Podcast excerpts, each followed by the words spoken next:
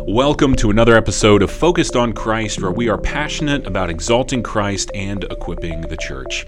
I'm Mike Crump here with Pastor Nathan Smith, and uh, before we begin our conversation about Habakkuk, we have a question from a listener. Her question is from episode 26 on Song of Solomon. She asks, you mentioned that the use of frankincense and myrrh in uh, chapter 4, verse 6 alludes to oils used in death, also of the priesthood. My first thought when I heard frankincense and myrrh was of the Magi's visit with Jesus. Is this New Testament reference with the oils an example of typology? Uh, hello, Mike. How are you doing today? Hello, Nathan. I'm, j- I'm just jumping right in. You're just, sorry. jumping I, right in. No, no, it's good. I'm good. just throwing um, questions at you. well, I think I think th- this is great to open with, and I appreciate that people are asking questions and thinking through these things. Yeah. Uh, when we ask the question about typology, it is really important to understand that typology is a very specific aspect of interpretation. So, okay. just redefining it, typology is an image in the Old Testament that points to Christ, but then is affirmed in the New Testament as being an image of Christ. Okay. So, typology is very very very specific. Okay. Um, it is definitely Jesus is called the the, the Passover Lamb. Mm-hmm. So we know that the Passover Lamb of the Old Testament is a type of Christ. Gotcha. Jesus describes himself as raising up this temple, this body in three days. He mm-hmm. wasn't talking about the literal temple, but those type of images type typographically picture Christ. Okay. So when we talk about the frankincense and myrrh whoever brought this up is definitely picking up on a, a critical theme. Mm-hmm. I would put this in the theme category. Okay. Now, both themes and types all are meant to paint this picture that when Christ comes on the scene, it should be obvious this is the Messiah. Yeah. So the yeah. frankincense, myrrh, uh, that definitely with the the Old Testament and the Song of Solomon, and then other references in the priesthood, and then coming into the birth of Christ. Mm-hmm. These are themes that definitely picture different aspects of Christ but are not strictly a typology. Okay. All right. Thank you. Very helpful. Uh, didn't think about it in the terms of very strict definitions as far as uh, kind of interpretation. Yeah, it, it is a specific field of understanding that typology. We, we, we want to be careful. Otherwise, everything in the Old Testament can be made into a well, this is Christ. Well, this yes, is Christ. Yes. Everything pictures aspects of God mm-hmm. and helps prepare the way for Christ. But then there are these very specific pictures that are like, this is a type of Christ. Okay. And that's a very limited list. All right. Well, thank you, sir. Now, on to our discussion today. Um, last week, we discussed the destruction of Jerusalem. Um, and I encourage those, if you haven't mm. heard it, just it's a one of the most significant historical moments, uh, especially in our redemptive history, but also just in the history of Israel. Um, and this week on the show, we're actually going to rewind a little bit and consider the message about this judgment that was given to the prophet Habakkuk. Um, Nathan, who is Habakkuk? It's a fun name to say, you know. Um, and when did he serve as a prophet? So Habakkuk is actually one of my favorite prophets, mm. just because you have this visceral, uh, really uh, writing of him questioning God, and I'm not he's not my favorite because he questions God, but yeah. rather he just has this very honest dialogue. So probably written about 640 to 615 BC. Mm-hmm. So this is just before the fall of Assyria and the rise of Babylon. You have a lot of different things going on at this time period, and Habakkuk um, is writing during a time of kind of like really the impending judgment of God about mm. to fall on the people. And he asks a lot of questions. Uh, Habakkuk writes during a seismic period of history, which, if, if I can kind of tangent for a moment, yeah. I was reading um, just this past week about uh, Augustine. Uh, mm-hmm. Uh, people call him St. Augustine mm-hmm. or Augustine. Uh, lived in the third and fourth century uh, AD. And he lived during a time, and Jerome uh, as well, during this time when Rome was being overthrown, when mm. Rome was sacked.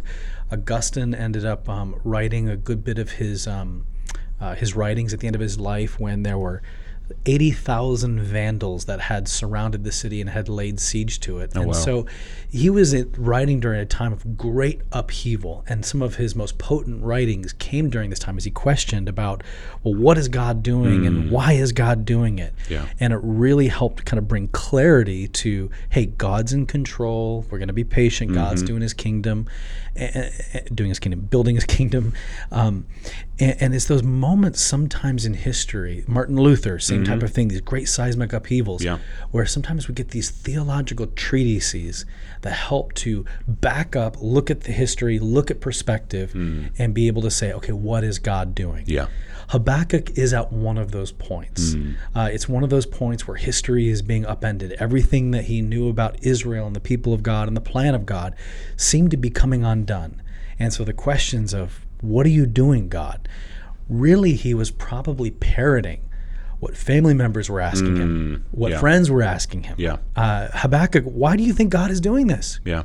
I mean, if they had blogs and tweets and, and, and editorials, it would have been things like, "What is God doing? Yeah. Didn't is God being faithful? Yeah. Did is God going to keep His promise?" So he is asking questions that are extremely pertinent to the people of that day. Yeah. Now there was an entire also group of people that were like, ah, nothing's going to happen. We're the people of God. God's not going to do anything. We're going to survive. Uh, so you have Habakkuk here entering into that debate with his own questions. Yeah. What are you doing, God? And to that, I think that we can look at his opening concern there in Habakkuk 1, where he comes to the Lord and he says, O Lord, how long shall I cry for help and you will not hear? Or cry to you violence and you will not save? Why do you make me see iniquity and why do you idly look at wrong? Destruction and violence are before me, strife and contention arise. Um, and it just seems like he's, God, there is so much injustice. What are you doing about it? And He's questioning God's character ultimately, or not, not, not like confronting it, but like you're saying, he's really asking very visceral questions. Yeah. So is this this is more him looking at the nation of Israel mm-hmm. and seeing the injustice that's happening and going, God, why aren't you changing this, right? So at this point he's just looking at the nation and going, Man, God, why do I see all this evil happening in our midst? Yes, I, th- I think he's looking at the nation. I also think he's probably looking broader beyond that Okay. because you, you have Babylon who's coming down and Assyria who had already destroyed the northern kingdom. Okay. Right? So, so Assyria had totally obliterated the Gotcha. northern kingdom, and the Assyrians were brutally, brutally violent Mm-hmm. people. Um, so between Israel or now Judah and then also the northern kingdom that had been destroyed, he's asking, God, are you going to do anything about this? Yeah. Uh, families ripped apart, people killed and murdered and slaughtered, and the Assyrians, what are you going to do with them? And the Babylonians, what are you doing with that? You know, Yeah. it's a very broad question. Okay. Now, one of the things, and we, we covered this a lot in episode 21 uh, when we talked about lament, but just briefly, y- we talk about crying out to God this way, even questioning. Is it okay for us to do that? Because there's something that feels a little off in doing that, but is there a space for that for us even today? I, I think so. Um, I mean, not I think so. I know so. Uh, that we have to be able to talk to God about pains and battles. And Mike, I mean, I'll, let me ask the question back at you. Yeah. Um, you have there been times in your life when lament has definitely been the theme of a season? Oh yeah, no. There there have been times in life where whether hardship or something just doesn't happen like you think it should, um, that you just you, you are asking God that question: Why, God? Why weren't you there for this? Why didn't you help with this? Why didn't you step in? Why didn't you change this situation? And uh, it really becomes uh, a moment of hardship and pain because you're like, I don't know what to do. But I've found that I don't know what else to do but go to God Yeah. because he is the one who is of the greatest authority. Um, and he's also near to the brokenhearted. I think pain and hardship is, are, are one of those things that God uses to drive us to Himself. Uh, one does not know they need a, string, a drink from the stream um, unless you've been walking for days in the desert. But then all of a sudden, the parched land uh, rises the thirst, and when you get to that stream, it's like, wow, this is good. Yeah. And when you walk through the pain in that parched season, uh, you, you you long for that drink of something more, and Yeah. that God says, "I am He." Now, I think that when we look at lament, lament, we gave a definition is a is a uh, a prayer raised in pain that leads to hope. Yes. That's biblical lament. So mm-hmm. it's raised in pain in, in hardship, mm-hmm. but I'm also looking for hope. Yeah. I'm looking for God to to respond, and I think that's what Habakkuk is doing here. Oh, definitely. And when we see the conclusion of the book here in a minute, we see that kind of full circle. Yes. Um, How do we, as we think of Habakkuk, we think of even other situations in our own life, we see injustice even in our world today. We know that God does not stand for these things.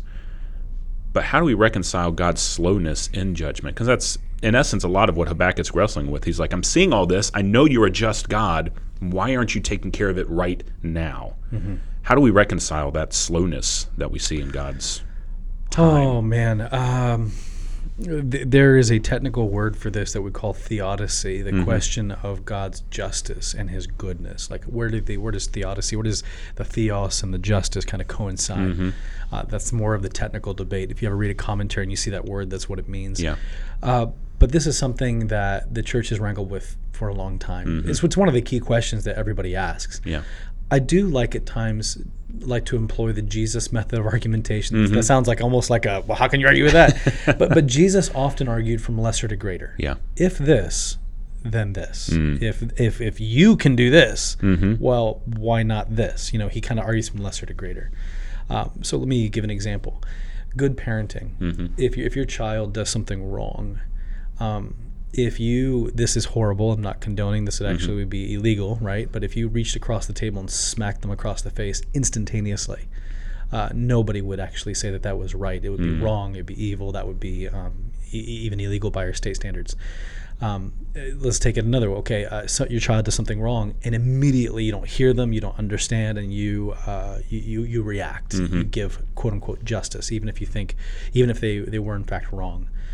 Um, justice oftentimes even in the even in the home is a scope of time where you might say a good parent a good parenting would be okay uh, you did something wrong. Um, right now i want you to go to your room. Mom and i are going to talk about what the next step is. Um, and then you know what? Um, for the next week or the next month we're going to have different aspects of consequence. What we do what we're doing is we're understanding depending on the issue uh, that good uh, parenting has a factor of time has a factor of, of space. Mm-hmm. Okay if this then that. Let's go to the next that. Yeah. if in our society when someone commits a crime there is not instant capital punishment. There is not instant incarceration. There's even a, a time space in the judicial process that we mm-hmm. allow for uh, justice to be walked out mm. in an appropriate time. Yeah. so all of these have time factors. Now we have God, mm-hmm. okay, God who is outside of time and space, who works not just simply in in in in our, in our lifetime, but mm-hmm. works over centuries and millennia. Yeah. God is walking out his judicial process in spaces that go beyond our lifetimes most of the time. Mm. And this is something that is in a critical perspective because often injustice, we see injustice because justice was not meted out in the space that we wanted it and in the time allotment that we thought it should be done. Yeah. But if God is eternal, what's the difference bet for him between one year, one month, or a thousand years? Hmm. Does he not have the right and the goodness and the sovereign understanding to be able to walk out justice in its appropriate time? Yeah. Just because the the jury, as it were, quote unquote, has not given its final verdict doesn't mean justice isn't being pursued. Hmm. It doesn't mean that there aren't steps to justice. Yeah. God's judicial process of answering the evil in the world today, it may, from our perspective, go unanswered for weeks, years, or even centuries. But it doesn't mean that the jury is not has, has, has it doesn't mean the jury and judge have abdicated. Yeah. Yeah. the Holy Trinity still hold court, and there will be a day of answer. Yeah. So I'm trying to paint out kind of like even just basic perspectives. Mm-hmm. If this, then God can do this. Yeah. The other thing is we should be very careful of saying God isn't acting when we don't know mm-hmm. all of the things that are going on behind the scenes. Yeah. So Yeah. it's it's a complicated one. The main point is that God says, "I will bring justice," but He has the right to bring it on His timing.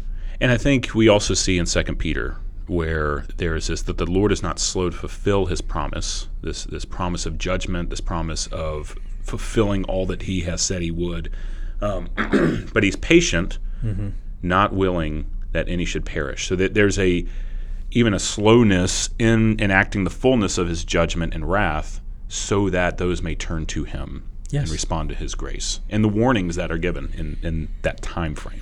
Divine patience is the, one of the greatest themes throughout Scripture. He didn't destroy Adam and Eve and restart the garden with uh, Adam and Eve 2.0. Mm-hmm. Yeah. That would have been a very efficient process and just only have two casualties Yeah. instead of billions, Yeah. right, throughout history. You also have the divine patience with Israel. You have the divine patience with humanity. Even right now, Jesus not coming back and returning Mm-hmm. is another example of divine patience withholding his justice so that the fullness of his redemptive plan can be completed. Amen. And that's the key aspect. Yeah.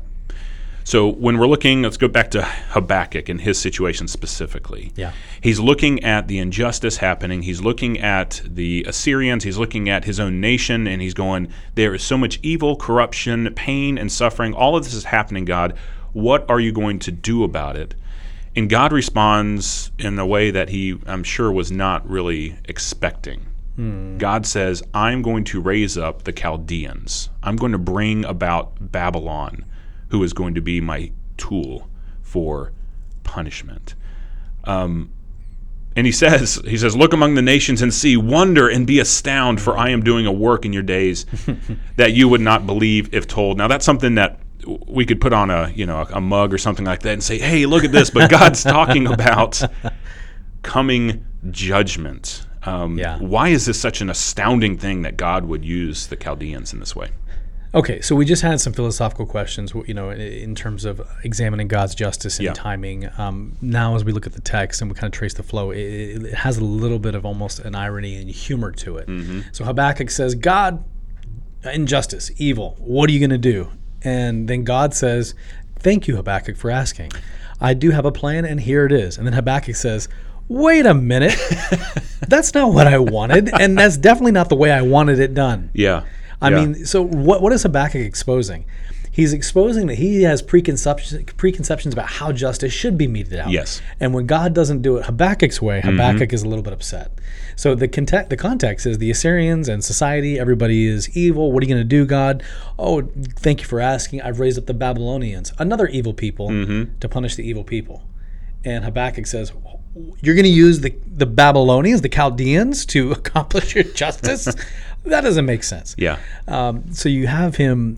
It exposes such humanity within us, right? God, Yeah. do something, but I want you to do it about it my way. Here are the parameters I'm going to give ti- you, Lord. Exactly. Here's the parameters, God, because I know better. I mean, it, yes. you know, the, the height of our intrinsic arrogance Mm-hmm. is, is is laughable if it wasn't so tragic. Yeah, yeah. And in this, he, he says something in, in Habakkuk 1:13, and I think this is this gets to kind of the heart of, a, of some of the struggle here. He says, speaking to God, he says, "You who are of pure eyes than to see wicked and cannot look at wrong, why do you idly look at traitors and remain silent when the wicked swallows up the man more righteous than he?" Mm. And this is this tension of mm. God. Yeah, we're, we don't we're not getting everything right, but we're still your people and yet now you're going to use people who are just completely mm. removed from you who are full of all sorts of evil to punish us this this doesn't make any sense and i think this gets to that how can a pure holy god use an evil godless nation in this way Uh, the answer to that, if we can just go straight to it, Yeah. is Habakkuk two, three through four. Okay. Okay, because it's very important that in questions like how and what and do- how, why is God doing what He does, Yeah. um, there are some answers, but there are many that remain unanswered. Mm-hmm. So then we, we have to say, okay, then what do we do? Habakkuk 2, 3 through 4 um, says, well, specifically the end of verse 4, it says, The righteous shall live by his faith. yeah The righteous shall live by his faith. And Paul quotes this again in Romans 1. It actually is a key aspect. Martin Luther kind of hung on to this as this is kind of the, the epicenter of Scripture. And Yeah. that is that those who stand before God with a right heart live by faith, not in their own faith, but by faith in who God is. Mm-hmm. yeah He's good, holy, he's sovereign, yeah he's pure, he's perfect. And his ability to do though to to work out those things. yeah Um, so ultimately, what we have Habakkuk uh, comes to the point of is okay, um, I might be able to see glimpses. I don't understand it all, but I know who you are, God. I know your character and I know your qualities. And I'm going to believe what you say, Yeah. that you know what you're doing. amen And that kind of brings it, really, that's the heart of Habakkuk. Yeah. And I love that. And we see that even in the, the very end of Habakkuk, Habakkuk 3, where he, he starts describing basically that the fig tree should not blossom, nor fruit of the vines, the produce of the olive, uh, olive fail, and the fields yield no food. And he goes through all these bad things happen. And yet he says, I will take joy in the God of my salvation. God, the mm-hmm. Lord, is my strength. He makes my feet like the deer's. He makes me tread on high places. He's saying, if all is taken from me, God is still my salvation. And I think that is, to your point, the faith of those who are seeking after the Lord is so important in those times of suffering, of misunderstanding, of not knowing that even if God, or even if we experience so much loss in this world, we still retain God. Yes. And He is with us. Yes, and we see that imaged ultimately in Christ, don't yes. we? Yes. That e- that God used evil people, mm. um, even the even Judas himself. Yeah. God used the Pharisees and the scribes. He used the people of Israel to crucify the Son. Now, I use a phrase that really encompasses a really important theme, mm-hmm. and that God is able to steward evil without being stained by it. Yeah. And without spawning it. Mm. Like he, he does not spawn evil and he does not he's not stained by evil mm-hmm. but he is good enough and big enough that he can steward evil to accomplish his, his good purposes without violating his character mm. or his goodness and purity and holiness yeah. and so we see god even use i mean jesus is the, is the greatest example of god stewarding what seems like pure chaos and and is the greatest evil the world has ever known the crucifixion of the son of god yeah and yet through that stewarding of evil comes the greatest work of mm, righteousness. Amen. It's such a paradox. Yeah. You know, it's such a paradox. Yeah. And then what I love, I love how Habakkuk actually ends. so after you just read that, it says, God the Lord is my strength. He makes my feet like the deer's. He makes me tread on high places. And the very last line of Habakkuk is, to the choir master with stringed instruments. like, like you're supposed to sing this, this song. Is a song. Like this is yeah. a song where you're like, God, why is there evil? I don't like what you're doing. Are we going to implement that? Destroy uh, judgment and conform to my ways, but you know what? I need to trust you. Mm. I'm going to hold fast to you, and then, Lord, no matter what, you are going to do your work and help me to see your salvation and to trust your heart. Yeah. What a great song. Yeah. I mean, there, there is a group, uh, 20 Schemes Music. Yeah. I, I think yeah. we've talked about it before. Yeah. Um, 20 Schemes, you can find it on, like, it literally sounds like what is it, 20 and then Schemes. Mm-hmm. Uh, schemes are like projects. They're projects. Yeah, like housing projects Northern Ireland. Northern Ireland, yeah. Uh, but they sing songs like this. It's like, God, when are you going to bring justice? When are you going to do it? Yeah. And then it kind of builds to this crescendo of remind me. Yeah. Uh, so I, I love Habakkuk. Yeah. There's so much here. It is a beautiful book and uh, one very worth studying. And uh, so if you want to know more, jump into Habakkuk and uh, take a look. Well, Nathan, thank you so much Thank for Mike. sharing. And uh, thank you all for joining us today. Next time, we'll begin looking at the book of Ezekiel and the visions that we see in there visions of creatures and wheels and shining thrones. It's going to be a lot of fun, Nathan. I'm looking forward to that. if you have questions about uh, this or any past episodes, or if there's something you've read in the Bible that you just are curious about, you can send us your questions at questions at focusedonchrist.com. Finally, for links to videos, articles, and other content, you can visit focusedonchrist.com.